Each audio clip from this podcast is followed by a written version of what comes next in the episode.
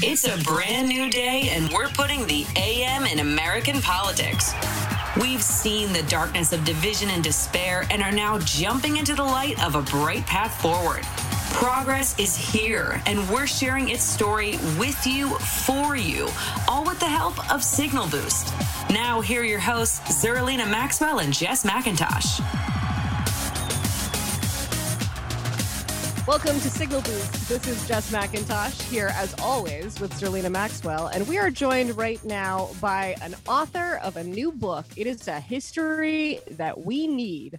The book is called Unwell Women A History of Misdiagnosis and Myth in Women's Health. And the author is Elinor Cleghorn. Elinor, thank you so much for joining us this morning.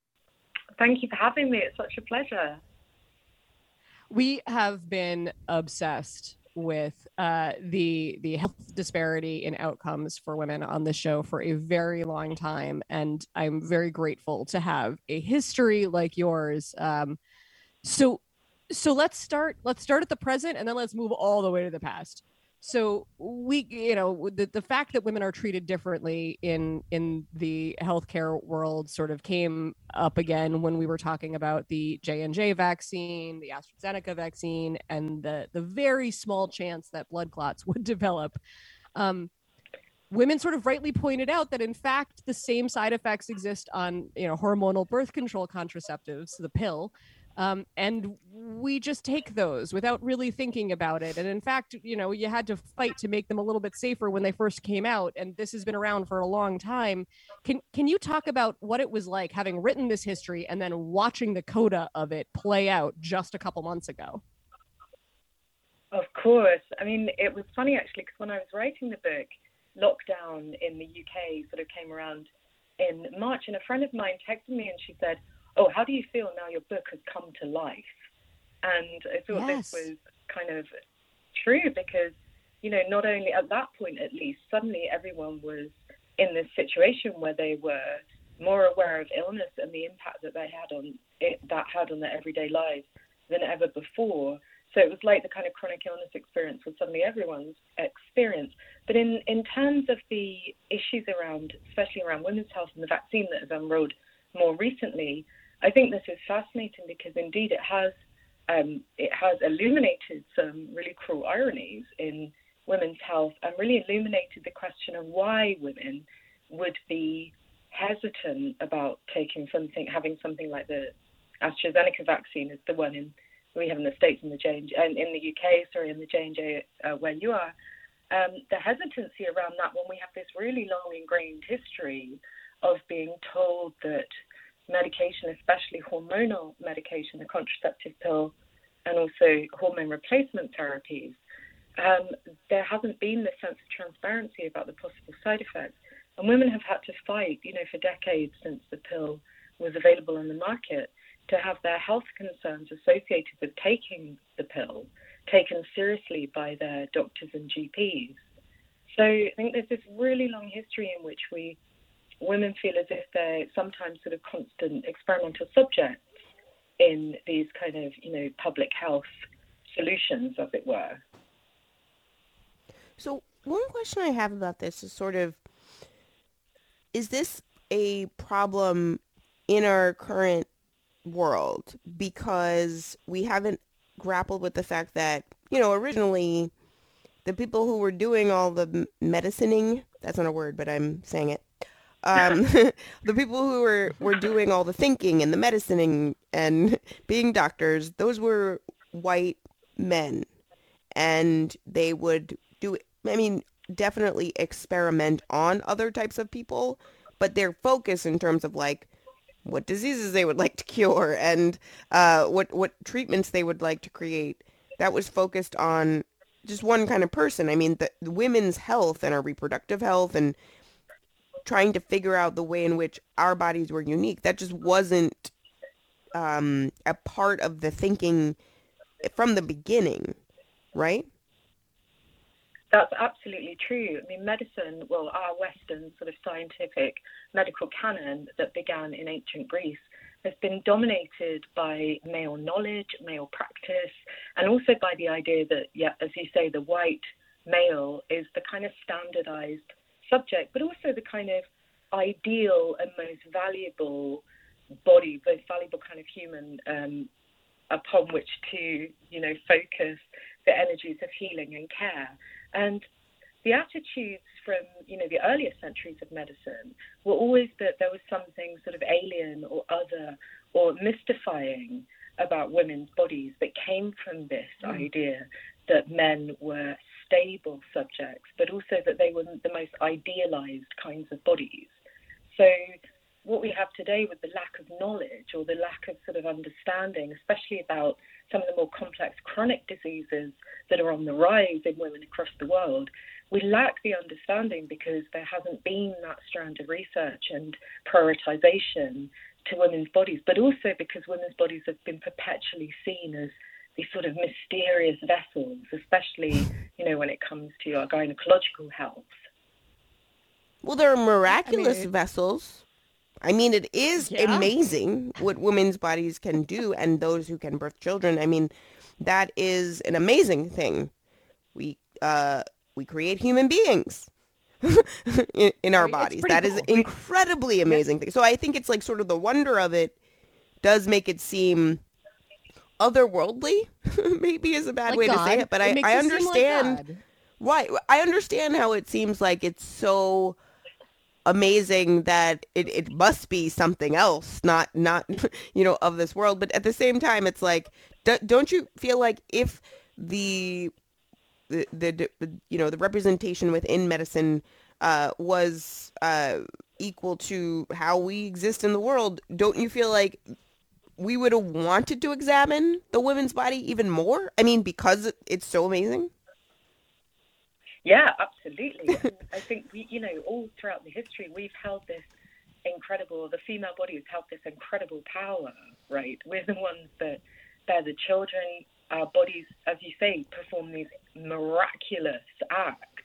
I mean, just what happens when you know a woman is pregnant, that her immune system sort of ignores the baby. You know, that the baby's almost in this sort of invisibility cloak so that it can grow healthily. I mean, the things there's still so much not understood about these miracles of the female body, especially around reproductive health. So yeah, I totally agree that it seems completely paradoxical that we wouldn't have been, you know, more obsessively um, sort of focused on the female body throughout medicine's history. But sometimes I feel like, you know, the history of the kind of patriarchal societal norms in which medicine flourished, mm-hmm. that women maybe had too much power from a biological standpoint or from, you know, mm-hmm. biological perspective. So these kind of diminishing and oppressive ideas about their bodies not just being kind of mysterious, but somehow, you know, dangerous, untamable, deficient, um, had to be sort of perpetuated in order, in a way, to sort of diminish that miraculous power. You know.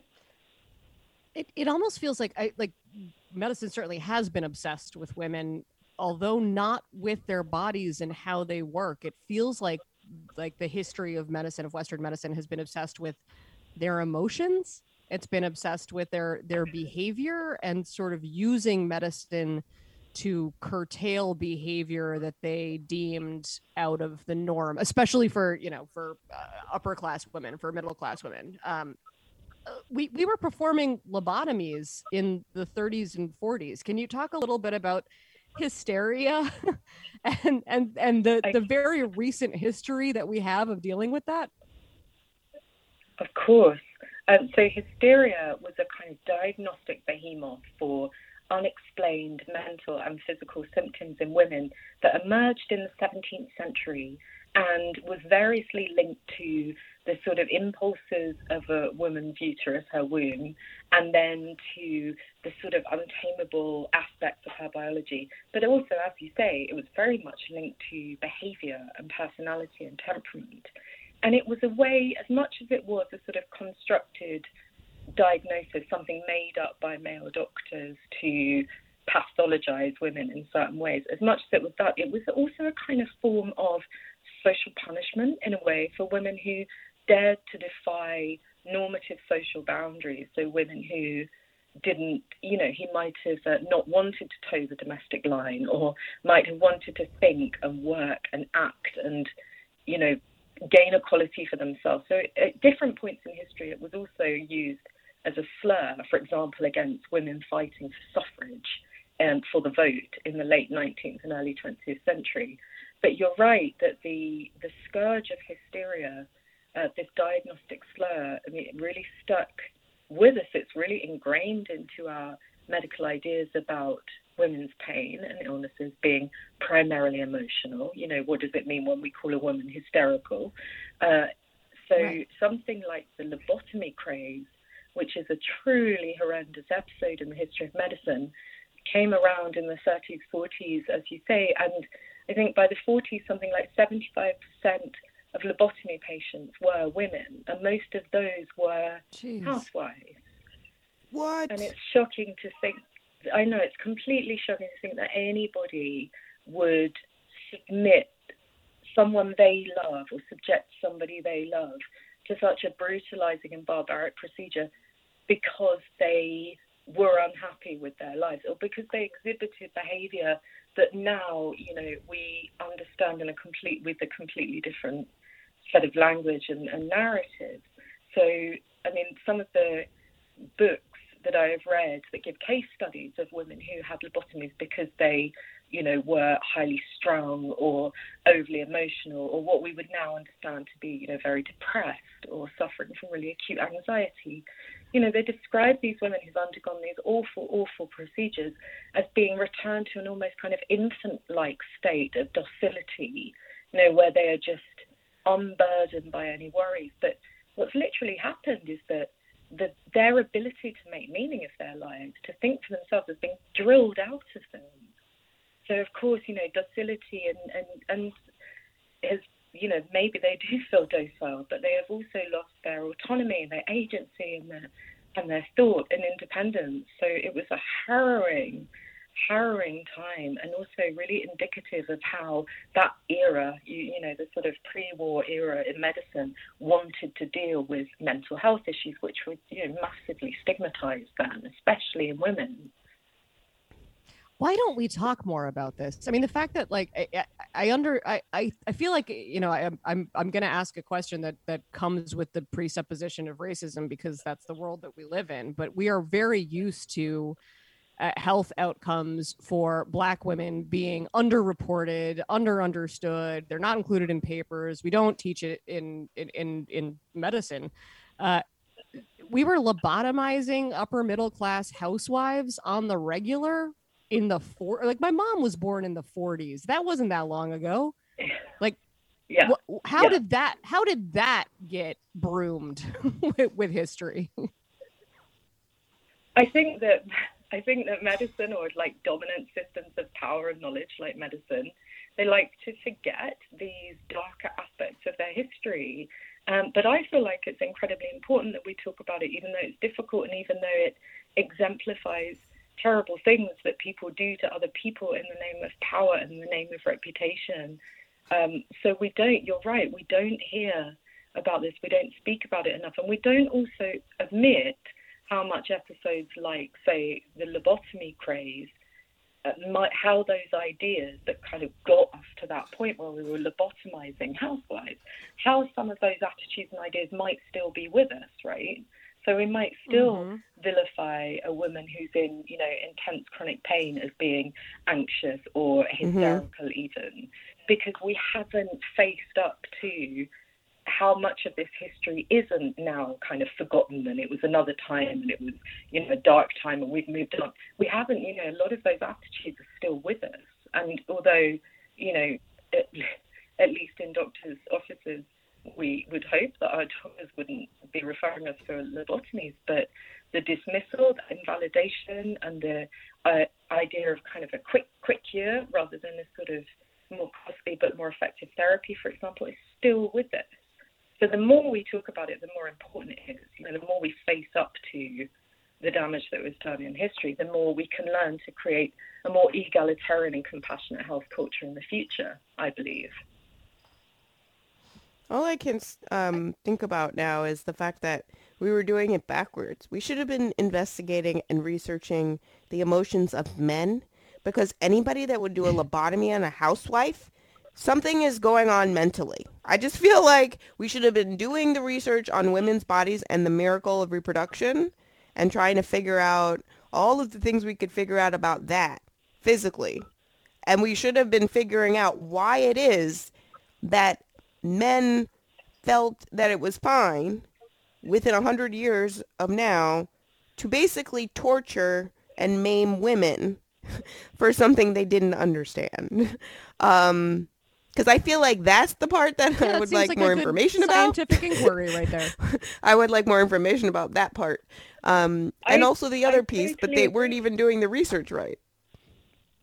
Yeah, I totally agree. I mean, when you really think about it, like, what is the impetus of somebody to perform that level of kind of sadistic torture in the name of kind of protection and cure, you know, and to couch it in this narrative of help and healing is Yep. something. But I guess this is what has come. That's what is the legacy of unchecked male power or unchecked power in something like the field of medicine and the sort of exclusionistic attitude towards, you know, women's knowledge and actual kind of understanding of what it meant to be a woman and what it feels like to live in a woman's body, you know. So this power just went unchecked, and this is how we get to horrendous episodes like Mm. lobotomy. And we, you know, we get there because those knowledges haven't been fully unpacked and power hasn't been checked. Right. I mean, when you say something like couching couching the the torture and abuse of women as something that is good for them, it is sort of impossible not to see the wellness industry, the diets that we subject ourselves to, the number of weight loss measures that turned out to, you know, cause fetal abnormalities and other sorts of like terrible the, the, the, the, the diet pills, like the diet pills craze happened after the lobotomy craze apparently. But like we we spend a lot of time trying to trick women into thinking that things that are really quite bad for them physically are actually part of their physical health. Eh, do you feel like that's stemming from i mean i know that the wellness industry the, the, the medical industry would not want to say that the wellness industry was even adjacent to it but do you see the ghosts of the the horrible things that have happened in medicine in the other ways that we try to convince women that this is actually good for you when it's really not Yeah, I really do. And I think that's a brilliant question. Thank you for bringing it up. I think there's a really fine line between harm and health, especially in the narratives that we are fed about how we need to treat our bodies in order to make them acceptable in our dominant society. You know, the, the narratives of harm have always been with us, that we need to be, we need to shrink ourselves, we need to silence ourselves, we need to tidy ourselves, you know, be hairless, be smooth, be smaller. And these, you're right, the narrative, the way that these things are marketed are that this, this is the healthiest state for us. But really, what it is is a form of punishment. And I absolutely do see those ghosts. I see hmm. those ghosts that, that really that fine line between sort of protection and punishment that has been with us for centuries when we sort of devise or when men have devised these therapies for women that are just meant, you know, what they're doing is not helping their bodies or healing healing their illnesses. It's actually, you know, making them fit into a constrained societal model of what a woman is supposed to be in a patriarchal society, right? Yeah. And the sad truth is that the person, the man who's the loudest about what they think women should look like, they never look like how I would like men to look like. Sorry. Um, I'm like they, Right? you know, the, the, what- the men who are sitting back like, you know, you really need to get on that treadmill, ma'am. They never have abs. Never do those men have abs. I'm sorry. It was just, I was thinking it the whole time. I'm like, they're the loudest about it, but they're never doing the laps in the pool. Um, I think we're out of That's time. Are we out We of time? Unfortunately, can we into bring you back? Can we bring you back? I we have more are and i wish Perfect. Seriously, I could go another segment on this. This is an absolutely fascinating history. The book is Unwell Women, a history of misdiagnosis and myth in women's health. Elinor Cleghorn, thank you for writing it and talking with us this morning. Thank you so oh, much. thank you so much for having me. It's been such a joy. I've really enjoyed myself. Thank you. Come back anytime. Thanks for listening to the Signal Boost podcast. We'll be back tomorrow with more news.